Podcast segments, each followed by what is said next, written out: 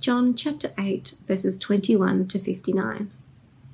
Once more, Jesus said to them, I am going away, and you will look for me, and you will die in your sin. Where I go, you cannot come. This made the Jews ask, will he kill himself? Is that why he says, where I go, you cannot come? But he continued, you are from below, I am from above. You are of this world, I am not of this world. I told you that you would die in your sins. If you do not believe that I am he, you will indeed die in your sins. Who are you? They asked. Just what I have been telling you from the beginning, Jesus replied. I have much to say in judgment of you, but he who sent me is trustworthy, and what I have heard from him I tell the world. They did not understand that he was telling them about his Father. So Jesus said, When you have lifted up the Son of Man, then you will know that I am he, and that I do nothing on my own, but speak just what the Father has taught me. The one who sent me is with me. He has not left me alone, for I always do what pleases him. Even as he spoke, many believed in him. To the Jews who had believed him, Jesus said, If you hold to my teaching, you are really my disciples. Then you will know the truth, and the truth will set you free. They answered him, We are Abraham's descendants and have never been slaves of anyone. How can you say that we shall be set free? Jesus replied, Very truly I tell you, everyone who sins is a slave to sin. Now a slave has no permanent place in the family, but a son belongs to it forever. So if the son sets you free, you'll be free indeed. I know that you are Abraham's descendants, yet you are looking for a way to kill me because you have no room for my word. I am telling you what I have seen in the Father's presence, and you are doing what you have heard from your father. Abraham is our father, they answered. If you were Abraham's children, said Jesus, then you would do what Abraham did. As it is, you are looking for a way to kill me, a man who has told you the truth that I heard from God. Abraham did not do such things. You are doing the works of your own father. We are not illegitimate children, they protested. The only father we have is God himself. Jesus said to them, If God were your father, you would love me, for I have come here from God. I have not come on my own. God sent me. Why is my language not clear to you? Because you are unable to hear what I say. You belong to your father, the devil, and you want to carry out your father's desires. He was a murderer from the beginning, not holding to the truth, for there is no truth in him. When he lies, he speaks his native language, for he is a liar and the father of lies. Yet because I tell the truth, you do not believe in me. Can any of you prove me guilty of sin? If I am telling the truth, why don't you believe me? Whoever belongs to God hears what God says. The reason you do not hear is that you do not belong to God. The Jews answered him, Aren't we right in saying that you are a Samaritan and demon-possessed? I am not possessed by a demon, said Jesus. But I honour my Father, and you dishonour me.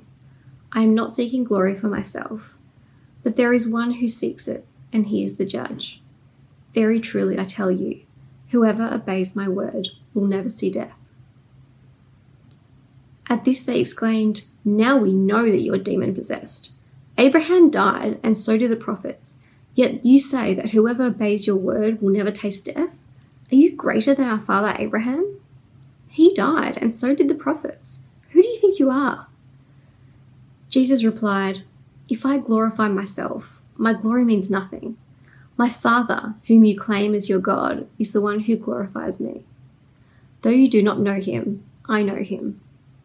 If I said I did not, I would be a liar like you, but I do know him and obey his word. Your father Abraham rejoiced at the thought of seeing my day. He saw it and he was glad. You are not yet 50 years old, they said to him, and you have seen Abraham? Very truly I tell you, Jesus answered, Before Abraham was born, I am. At this, they picked up stones to stone him, but Jesus hid himself, slipping away from the temple grounds. Hello, Merri Creek. It is good to get the chance to speak to you today.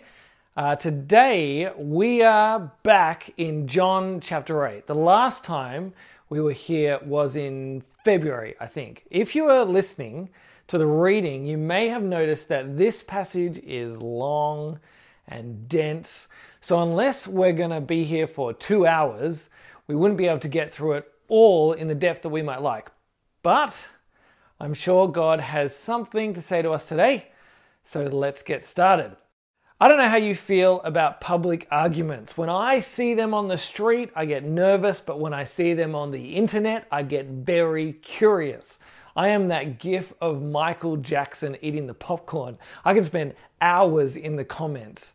Sometimes I come away feeling gross, like I've seen the worst of humanity on display, but sometimes I feel like I've read an informative discussion from people who disagree but have smart things to say. Sometimes it's a mixture of both. Today, we get to look at a very public argument between Jesus and the Pharisees, and I think it's one of those ones where we see both sides of humanity. Specifically, we see Jesus coming out looking great, and the Pharisees come out looking closed-minded and violent. We see Jesus arguing with the Pharisees about who he is and who they are. It's like an identity slugfest. And while the Pharisees are determined to prove that Jesus is definitely not who he says he is, in the process, he makes it clear that they are not who they think they are. While you might be tempted to become Michael Jackson with the popcorn, it might turn out that this argument has something to say to you too.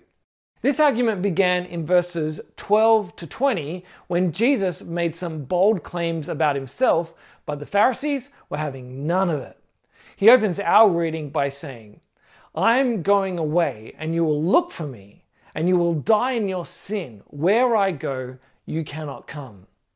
He's talking about his death, resurrection, and ascension. The Jewish leaders, who were so excited about their prophesied Messiah, their foretold king, they're going to be looking around for the Messiah without realizing that he has come and gone and they've missed him. He was standing in front of them, talking to them, but they refused to accept Jesus' claims about himself, and so they will die in their sins, unable to receive the salvation that Jesus offers. They don't understand what Jesus is saying, and like all people making bad faith arguments, they immediately jump to the worst conclusion. Jesus is going to kill himself. And while we now view suicide as a tragic outcome from mental illness, in Jesus' day, they saw suicide as one of the worst sins a person could commit. Their assumption that Jesus could not and cannot be who he says he is means that this argument was never going to end well. Why? Because as Jesus says, he is from above and they are from below. Unless the Pharisees had their spiritual eyes opened, they were never going to understand who Jesus is. And as a consequence, they were never going to understand who they were. How would they actually recognize Jesus? Jesus says it will be when they lift him up. Then they will see that Jesus was who he said and did the will of God the Father. Now, when I hear this, I think it must mean when Jesus is worshipped and when people honor him. Like if the Pharisees were to come to a church service and everyone was singing, "Be high and lifted up, be high and lifted up." The Pharisees would hear this and they'd join in. They'd be like, "Be high and lifted up." And they'd be like, Jesus really is the Messiah. He's the one we need to put our trust in. But that's not what Jesus is talking about. In the book of John, when Jesus talks about being lifted up, he is talking about being lifted up on the cross. The glory of the Messiah will not be seen in his seeming triumph, but in his worst possible moment, the time when he is being executed like a criminal.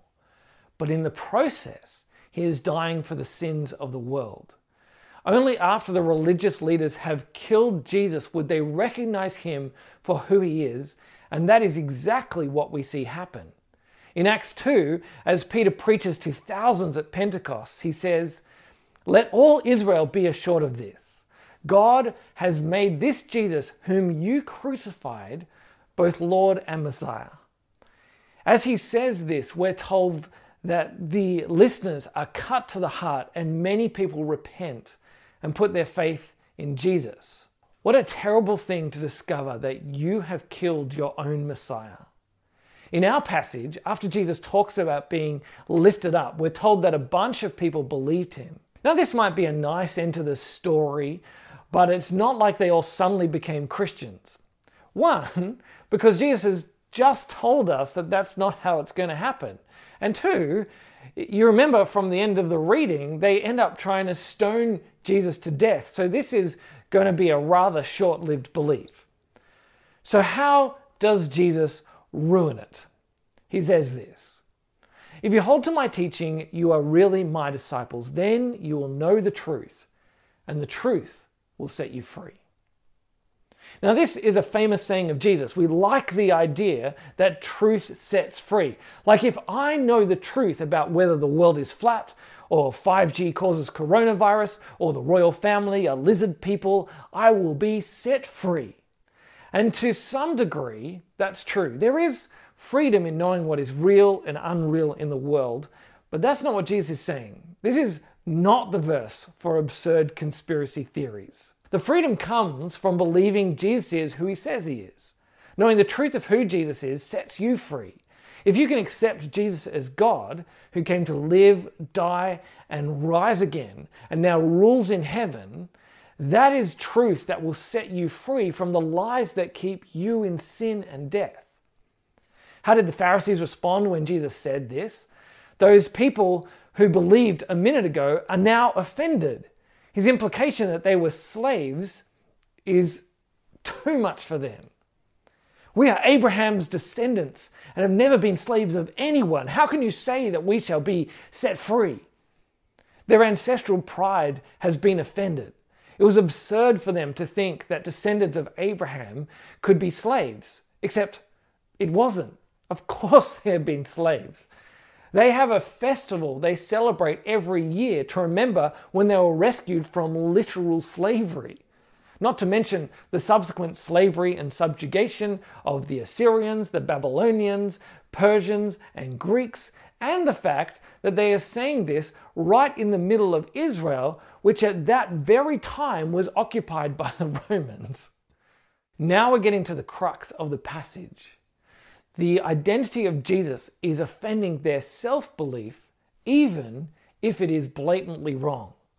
Jesus wasn't talking about physical slavery, but if they refused to even recognize their physical slavery, there was no way they would recognize their spiritual slavery. These people refuse to accept Jesus' words about himself, refuse to obey him, and will never be set free from their slavery to sin and death. The question is, how will we respond to Jesus? Will we allow who he is to inform how we understand who we are? Or will we let our view of ourselves define who we think Jesus is? As we move on in the passage, we see that this is where the discussion starts to get pretty messy. The Pharisees keep insisting that they have good parentage. Abraham is our father, they say. Jesus responds by saying, well, if Abraham was truly their father, then they wouldn't be trying to kill him. God is their father, they insist. If God were their father, then they would recognize Jesus as God. No, Jesus says their father is Satan. How can Jesus call them that? Isn't Jesus meant to be nice and polite? No, Jesus is truthful. And if you refuse to believe the truth and insist on holding on to lies, telling lies about others, and believing lies to the point of trying to kill the Son of God, it is pretty clear who you're finding your life and identity in. It is not God, but his enemy. Being called children of Satan gets them, understandably, very angry. If someone told me I was a descendant of the devil, even if it were true, I would be pretty offended. But they have no good comeback to Jesus' claims about their ancestry. You know Jesus is winning the argument because they just resort to name-calling. Aren't we right in saying you are a Samaritan and demon-possessed? Crooked Jesus, more corrupt than anyone, the most terrible, horrible of all messiahs. I've never seen a worse messiah. To call someone a Samaritan was a big insult. Samaritans were hated by the Jews. They saw them as racially impure people who had polluted the true Jewish faith. If the Jewish leaders were proud of their heritage, then calling Jesus a Samaritan and possessed by a demon was the worst kind of insult. But however good a zinger they thought it was, it also added zero substance to the discussion. Jesus responds by ignoring their racially charged insult and insists that he isn't demon-possessed, but in fact doing God's will. And anyone who does his will then will not die. And he's not talking about physical death, but being saved from the eternal death of God's judgment. His opponents think that this is absurd. If Abraham and all the prophets died, then how can Jesus claim that people who obey him will live? Are you greater than our father Abraham? They ask. Well, yes, that's exactly what he's claiming. He's claiming to be glorified by God. And what's more, speaking of Abraham, he says, "Your father Abraham rejoiced at the thought of seeing my day. He saw it and was glad." This is too much for the religious leaders. "You are not yet 50 years old, and you have seen Abraham?" This seems like a weird thing to say to me. Like, why did they choose 50? If Jesus was in his 30s, then why 50? It's like they're saying, if you were 55 or even 52, we might think that you had met Abraham. But you're too young. Like, why didn't they say, you have to be 2,000 years old to have seen Abraham? Like, that would make chronological sense. But for some reason, 50 is the age they choose. How did Jesus respond? "Oh, you're right, silly me. I'm only 32. What was I thinking?" No, Jesus makes one of the most amazing claims about himself in all of Scripture. "Very truly, I tell you, before Abraham was, I am." If anyone ever tries to tell you that Jesus never claimed to be God, that it was a later invention of the church, remember this passage. Jesus is very clearly claiming divine status. Remember when Moses was standing before the burning bush talking to God? As God was sending him to Pharaoh and the Israelites to win his people freedom, Moses asked who he should say sent him. And God replied with this, "I am who I am. This is what you are to say to the Israelites. I am has sent me to you." I am is God's name for himself. And now Jesus is claiming that name as his own. He's saying he is eternal. Even before Abraham existed, Jesus was, because he is I am, Yahweh, the God of Israel. Now, if you're not totally sure if that's what Jesus was claiming, then have a look at how the listeners respond. They pick up rocks to stone him to death. If Jesus wasn't claiming something as seemingly blasphemous as being Yahweh, then they probably wouldn't have tried to kill him. It's clear that those arguing with Jesus knew exactly what he was claiming. And finally, I think it's worth pointing out Jesus' response to the attempted stoning. He just hid himself and slipped away. If he had a crowd of people focused on him, hiding himself would be pretty difficult. Jesus has some next level ninja and Batman skills here.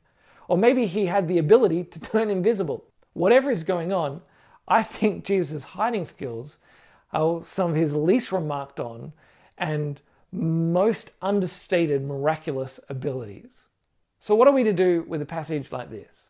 I guess we can sit around and think, weren't those religious leaders dumb that they didn't recognize Jesus for who he was? But that's probably not all that helpful. What would be more helpful would be to think about where we might fit in this passage. It's probably pretty easy to assume that we would recognize Jesus if he would turn up today, but that might not necessarily be the case. I have a few podcasts that I love to listen to, podcasts that I listen to without fail. Coronacast with Tegan Taylor and Norman Swan is one of my favorites. Emily and I listen to it every morning.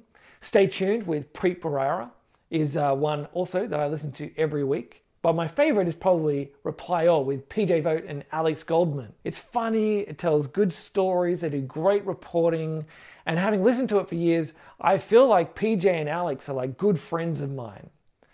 When I was listening recently, I thought to myself, I wonder what they look like. Like, I vaguely remembered seeing a photo of them years ago, but I kind of forgotten what they looked like. It was all kind of blurry in my head, and I then had these ideas of what they might look like, and this is what I thought it was.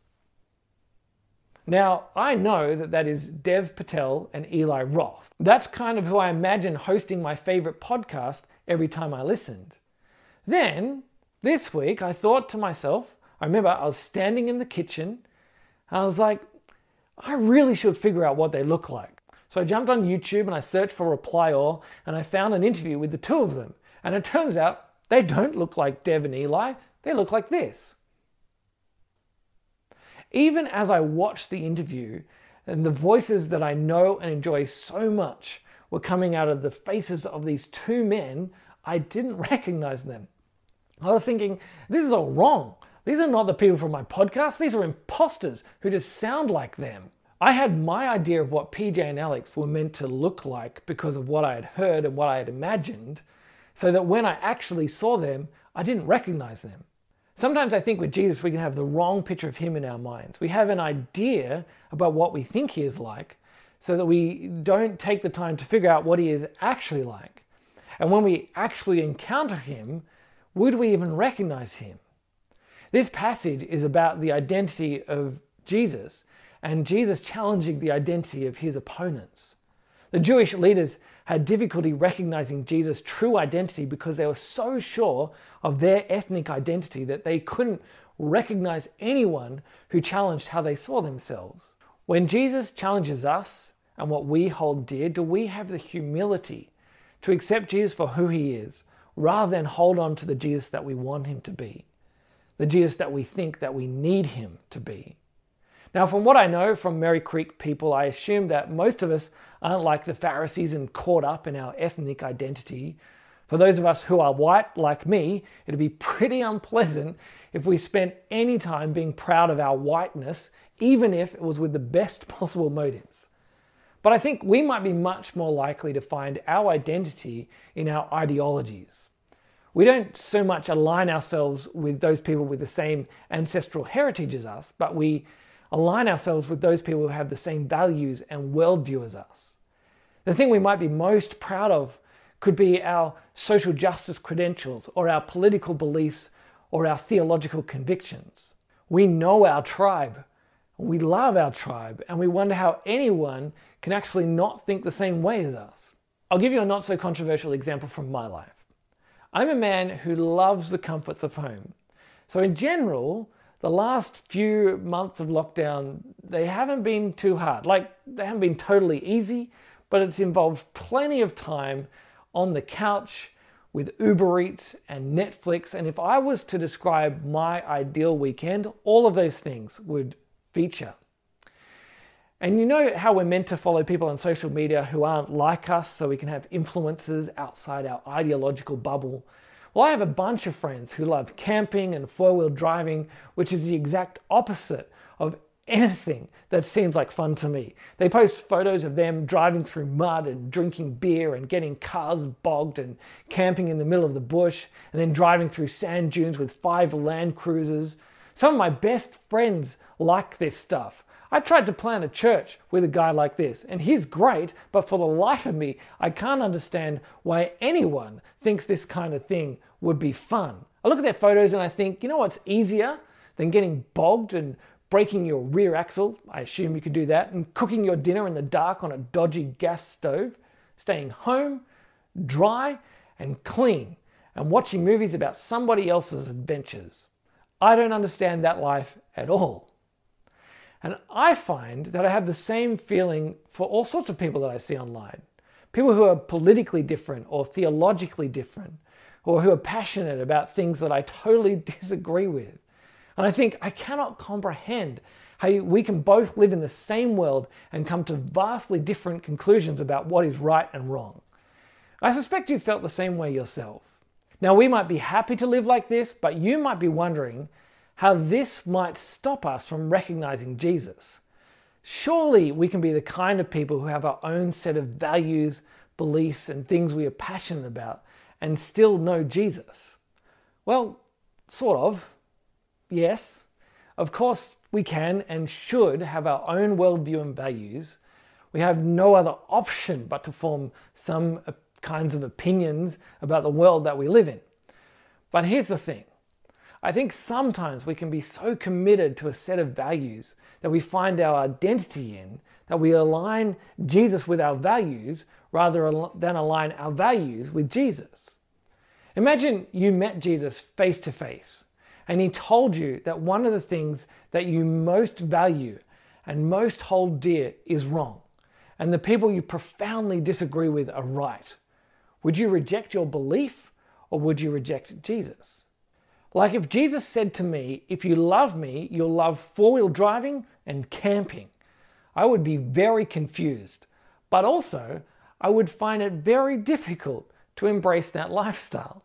Or, just to make things more uncomfortable, if Jesus said to me, the right thing to do for refugees who are seeking asylum in Australia is to hold them in indefinite detention to deter people smugglers, I would be very, very uncomfortable.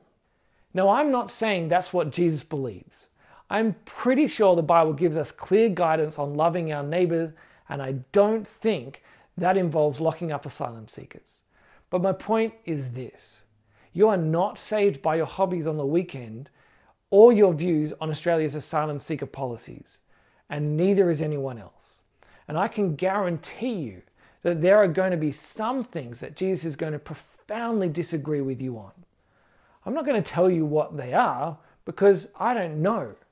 Maybe it's your view of hell and God's judgment, or the authority of the Bible, or abortion, or LGBTQI inclusion in the church, or gender equality, or sex outside of marriage, or climate justice, or church planting, or the salvation of people of other faiths, to name just a few. Please notice that I haven't even stated where I stand on the view of these issues, but I suspect that some of us are hearing this and we're feeling a little bit defensive already. My point is, on these issues and beliefs that we hold most dear, and things that determine how we see ourselves, we need to keep submitting them to Jesus, admitting that we could be wrong, and letting him show us from his life and his word what the truth is. And once we've found what we think is the truth, we do it again and again and again. We continually bring it back to Jesus because we could be wrong. And if Jesus wants to show us what it truly means to obey his word so that we might not see death, then we can't be so aligned to a viewpoint that we fail to recognize the Messiah who believes differently to us. The Jewish leaders wouldn't accept a Messiah who didn't fit in with their categories of what the Messiah would be like. So when the true Messiah turned up, they rejected him. Why is this important? Because when we hold too fast to a particular viewpoint, we can reject others who don't hold to the same ideology or value system as us. We can find ourselves saying things like, I don't know how you can be a Christian and vote Liberal or Labour or Greens. Or we find ourselves thinking that people who have the wrong view of things and all those things that I listed before and many others, they're not truly saved. And at that point, we've made ideology gospel. We've made the tribe that we belong to dictate how saved someone is, more than, or at least as much as, our trust in Jesus as the Messiah who is lifted up on our behalf. And isn't that what the Pharisees did? They elevated their ancestry to the point of saving them rather than trusting in the only one who could save them. So what's the solution? Well, what did the Jewish leaders do wrong? They wouldn't accept Jesus' true identity, and they wouldn't allow him to challenge theirs. They were ready to reject and kill him rather than let him upset their worldview. If we can accept and follow Jesus as he is, and allow him to challenge how we see ourselves and how we see others, then we will know the truth that will set us free. What do we see Jesus telling the Jewish leaders about themselves? Well, he has some pretty tough things to say to them. That they're sinners who will die in their sins. That they are bound for death. They are slaves to sin. They are children of Satan. None of this is flattering, and it seems a bit harsh, But it's nothing that isn't supported in the rest of the Bible. The Bible is clear. All of us, because of our allegiance with evil, have become slaves to sin and are bound for God's judgment and eternal death. But Jesus invites us to trust in Him, the lifted up Messiah who by His sacrifice saves us from God's wrath, from slavery to sin, and adopts us into a new family where God is our Father and Jesus is our brother. The only way that we can receive this is if we are willing to accept our hopeless state and that Jesus is God who has given His life on our behalf. When this forms the basis of our identity as saved followers of the God-man, then we won't allow anything else to usurp Jesus as the most important in our lives. We won't let anyone or anything other than Jesus define what is right and wrong. And the tribe that we most clearly align with is not the people who go to the same protests as us, or have the same view on social issues as us, or who vote the same way as we do, or who decide to stay out of politics just like we are, or who do the same things on the weekends as us. But the people who are our tribe are those people who have the same Father as us, who are our brothers and sisters in Christ. And we will long for all people to be saved, no matter if they are like us or not, no matter how unpleasant we may find them or how unpleasant we find their beliefs, because we know that we too were lost in sin and death until Jesus came and rescued us, not because of any inherent goodness in us, but because of His mercy towards us. If Jesus really is God, as He is claimed in this passage, then we have an obligation to let Him be the one who defines reality for us. Let's let Jesus define who He is and who we are, so that we might not make the same mistake of defining who He is because we insist on defining who we are. I'll say that again because it's a mouthful. Let's let Jesus define who He is and who we are so that we might not make the same mistake of defining who He is because we insist on defining who we are. If we let Jesus show us who He is, we will recognize Him when we see Him. If you're not a Christian, what this means for you is that Jesus has put a challenge to you today about who He is. Will you accept His claims about Himself, that He is God, and that only in Him can you find life? Will you accept Jesus' claims about you, and that you are a slave to sin, and that only in Him can you receive eternal life?